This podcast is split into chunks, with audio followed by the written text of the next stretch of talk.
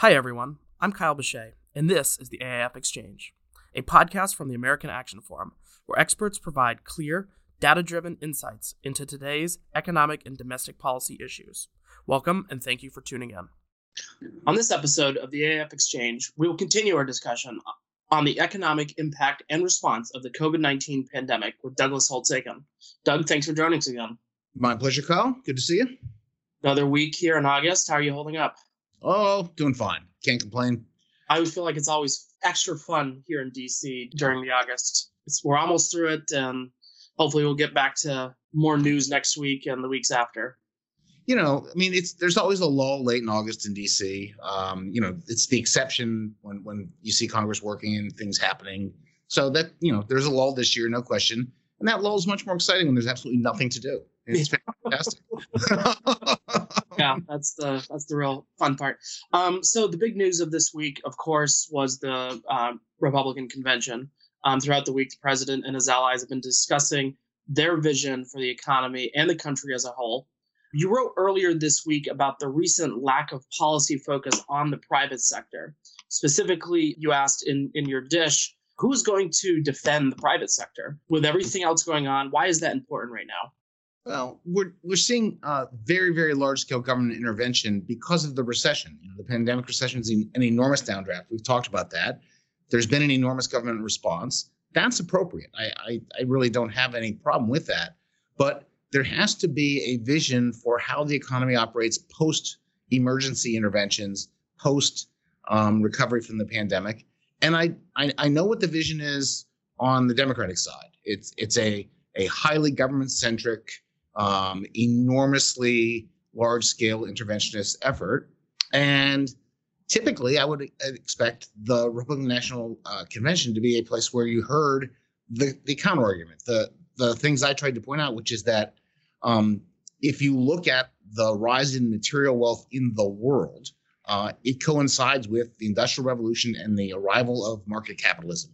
Now, material wealth isn't everything. I acknowledge that. But uh, the capacity of private sector driven, market oriented um, economics to bring people uh, a better standard of living has been an unprecedented event in the history of the globe. And, you know, the, the bringing of um, literally billions of people out of poverty um, is an extraordinary accomplishment.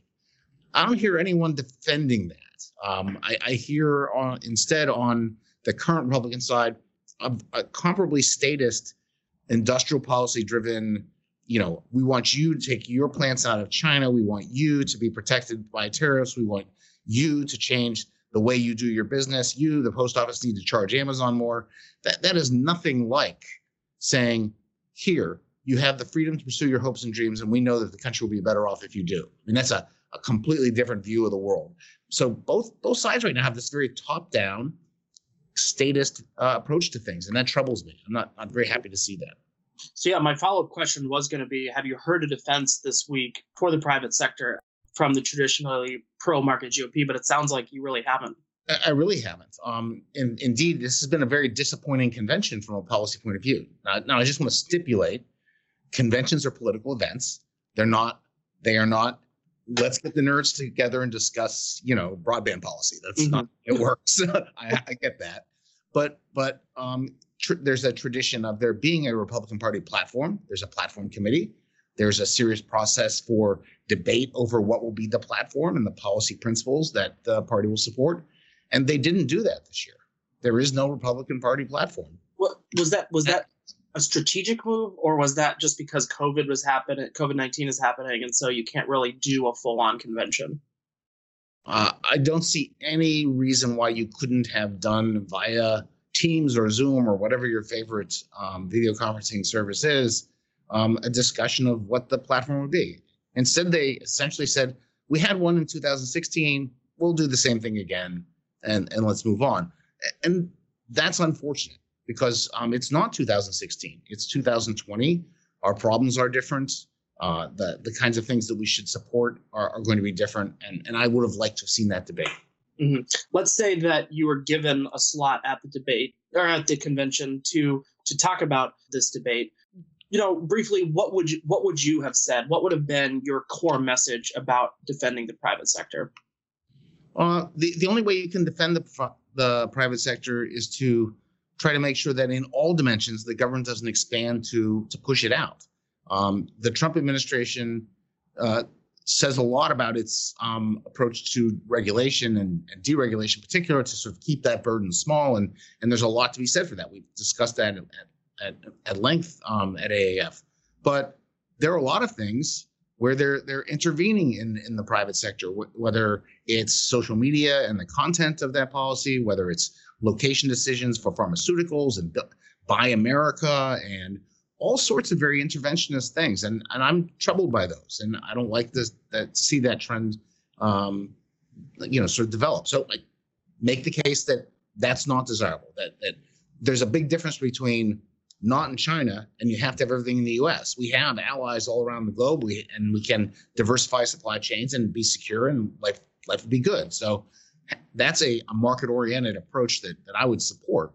I'm particularly worried that there's not a word about how we will deal with the unsustainable budget deficit that we had going into the pandemic.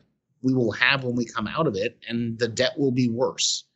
There, if you do not deal with that ever increasing gap between spending and revenues, you're inviting either uh, an economic calamity, which I don't think is, is really the, the logical outcome, or much, much higher taxes, uh, much, much higher disguised taxes in forms of regulations. So instead of saying, oh, Medicare will pay for this, they'll just mandate that the private sector deliver it. Either way, the government's going to be very, very big. There has to be a plan for maintaining a reasonable sized government and the freedoms that come with it. Mm-hmm. What forces are out there pushing policies, uh, policymakers to constrain the market? I mean, is it just COVID nineteen right now, or is there something else? And are those underlying concerns valid in your view? So the, there's been big push uh, on the Democratic side toward the, the progressive wing, and and that's a that's a wing that essentially says the government is the answer for all your problems. Like the, the private sector is the enemy in many cases. It's a very extreme view of the the world that I don't support. Um, you know, we've seen proposals like the Green New Deal, which is nothing short of using the government as a tool of social revolution, cultural revolution, uh, and an enormous expansion of what the government does. It's just it's astonishing. So, you know, that that's been out there. That's a that's that's pushed um, sort of centrist kinds of Democrats left. It's pushed traditional liberals even further left. Um, on the Republican side, there's the the populist wing that you know is basically saying, look, we don't like any large institution, we don't like businesses, we don't like governments, we don't like anything. Um, I, I want my stuff. I want you to take care of the little guy, and let's go beat some people up to do it. It's a very negative uh, type of politics, and and the White House embodies this in, in many ways. It's it's who can you be upset with and angry at, and and that works in politics. Like in my you know brief interlude in electoral campaigns, um, nothing works in politics like fear and anger. Um, in the moment that that moves people, and and I acknowledge that. But you have to deal with the aftermath. And if you've made people fearful and angry, that that's a dangerous recipe. So yeah. we're in a tough moment, and and it's it's not a moment where it's easy to stand up and say, you know, uh, the Constitution had some real real merits, and the founding fathers had some some good ideas when personal and economic freedoms were the core thing we, we tried to pursue. And if we pursue that again, we will be fine but mm-hmm. I believe that to be true. Fair enough. Um, before we leave this topic, have you been following the convention at all? I, have followed it minimally. Um, it starts too late for me. I mean, good grief. Um, uh, so you know, I, I'm I'm I'm more in the mode of reading the the transcripts of speeches and sort of watching things on uh, uh, clips the next day than than sitting up and watching it live. So have there have, in, have there been any high points in policy related conversation or any low points in in your mind? I, I think honestly, it's largely a tie. I mean, th- this is a policy-free um, uh, convention in many ways, as was the Democrats, right? Um, weirdly, um, we are seeing two cults of personality style conventions, right? This one's all about Donald Trump. He's a great guy. He's the only guy. Please reelect him. That's the basic message. The Democrats' uh, convention was Joe Biden's a great guy. He represents all Democrats. Let's unite and elect him. That, those are political sort of events, and, and the policy content's pretty thin. Was it was it like that back in 08 when you were briefly in electoral politics. Was it like that? And I, I, ran the platform committee effort um, for the McCain campaign, and you know we wanted to make sure that uh, the Republican Party, when it adopted its platform, didn't adopt a lot of things that were at odds with where the candidate had been. They, and there were some places where they weren't perfectly aligned, and that's fine. You know, adults need to agree to disagree on things. Um, but that that consumed a lot of time and energy at the, at the convention, and it was taken quite seriously. And, and it just uh, it's a different world right now. Mm, yeah, we do seem far away from that 08 campaign. Um, but moving on, there have been a, there was a survey out. I think it was in in an article I read on Monday that the National Association of Business Economics that said the U.S. would be out of recession in late 2020 or early 2021. Does this sound optimistic to you? Does it seem right? And that seems about right. Um, you know, I think we've been through this background before, but the official dating of, of when sessions start and end is done by the National Bureau of Economic Research, a private uh, not-for-profit institution. Um, it has a business cycle dating committee, and the NBER was started because there was a wager between a capitalist and socialist about the nature of inequality and unfairness back in the early 20th century. And turned out there were no data, so they invented the NBER to collect data and find out. And um, it's been it's been doing this job ever since. Uh, it it usually sort of waits until the dust has settled and then looks back and says, "Yeah, it started in March and it ended in whatever." Uh, in in this instance, they've announced already that that the U.S. economy has entered a recession officially, and they dated the the, the high point in March, and since then it's been down. Um, my guess is we're going to see, uh, you know, a, a, third quarter GDP report, which is um, uh, going to show positive economic growth and the fourth quarter with a positive economic growth. And somewhere out there in late 2020, they will say, yeah, we're out. Um, and this will turn out to be an extraordinarily sharp, short recession, the shortest probably ever, hmm. but but one of the most um, pronounced recessions. And it will take us, you know, once you're out of the recession, means you're growing again. It doesn't mean you're back to where you were when it fell, and it will take a while to get back to where we were in early 2020. Right. Well, and you also wrote about a, double dip recession. What did you find? Well, I, have been disturbed at this sort of presumption that there's going to be a double dip and that that it's it's imminent and that if Congress doesn't in fact make a deal with the administration, pass another stimulus bill, the economy is going to go negative.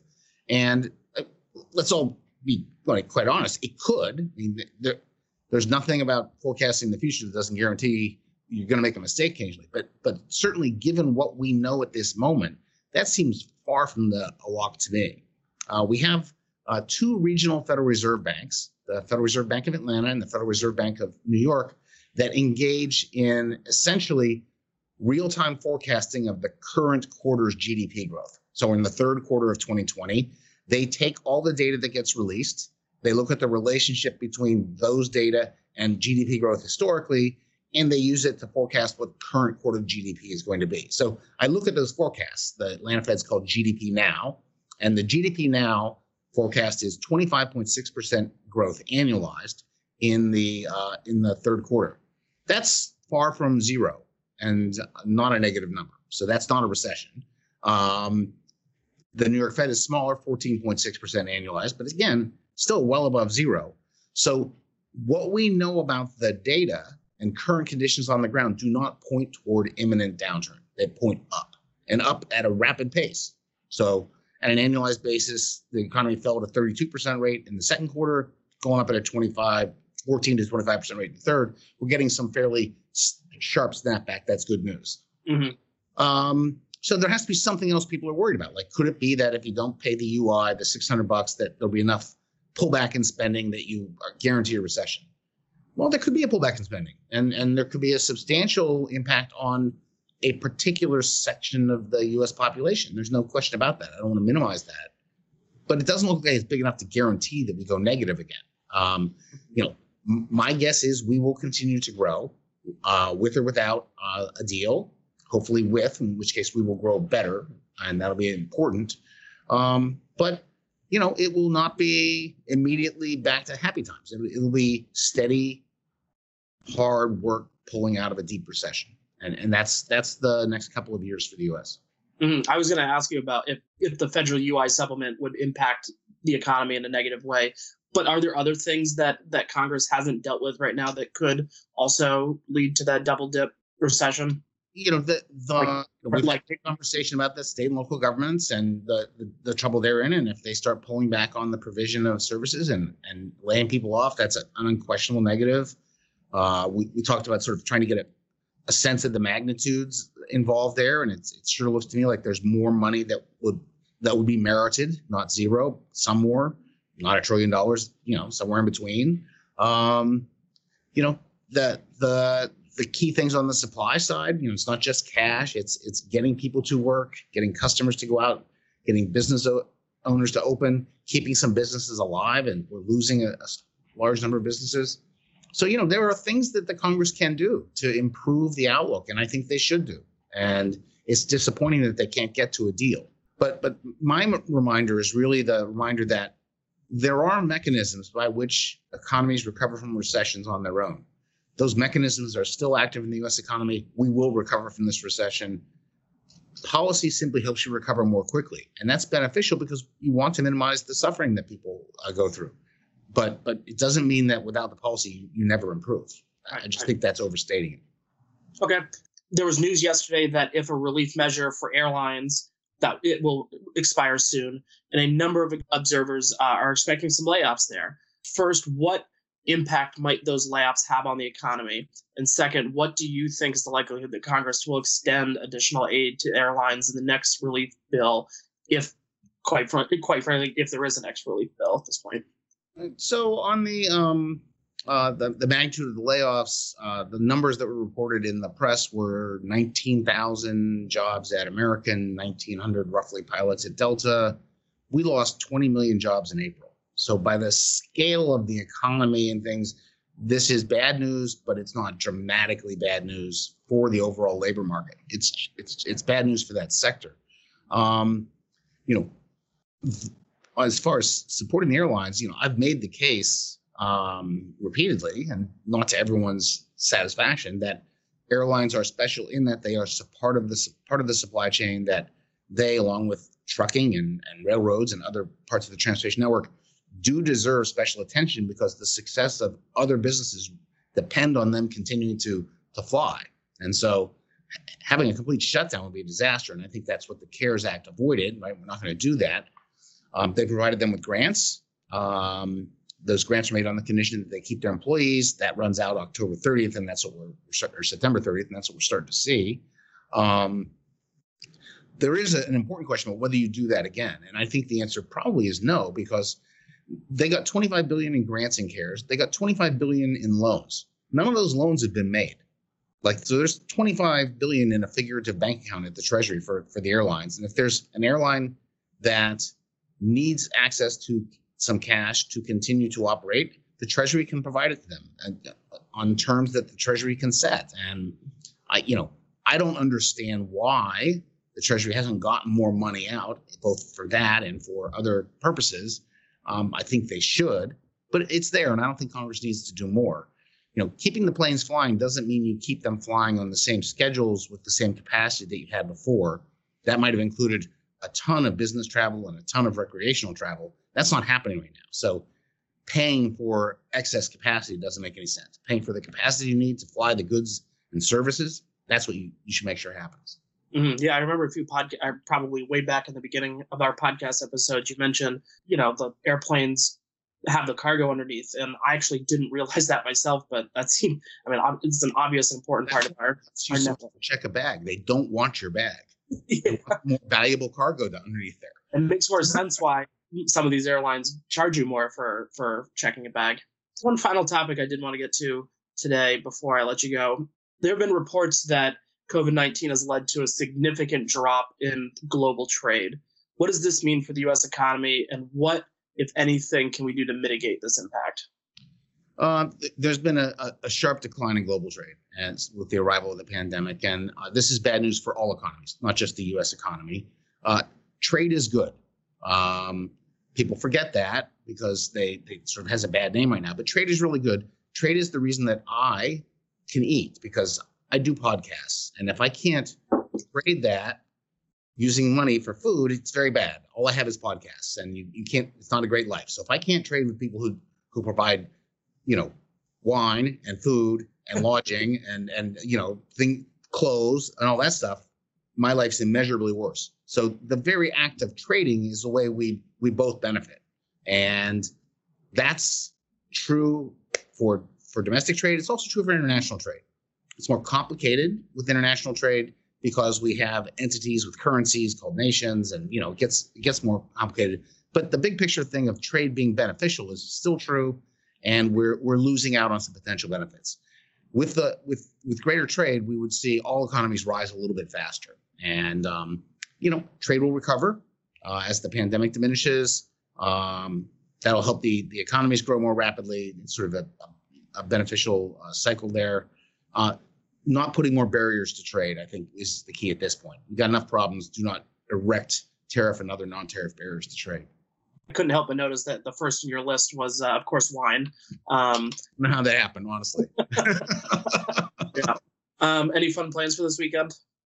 Uh, we have the usual just um, uh, gauntlet of wine tastings to get through. It's just it's it's a horrific um, burden that I bear.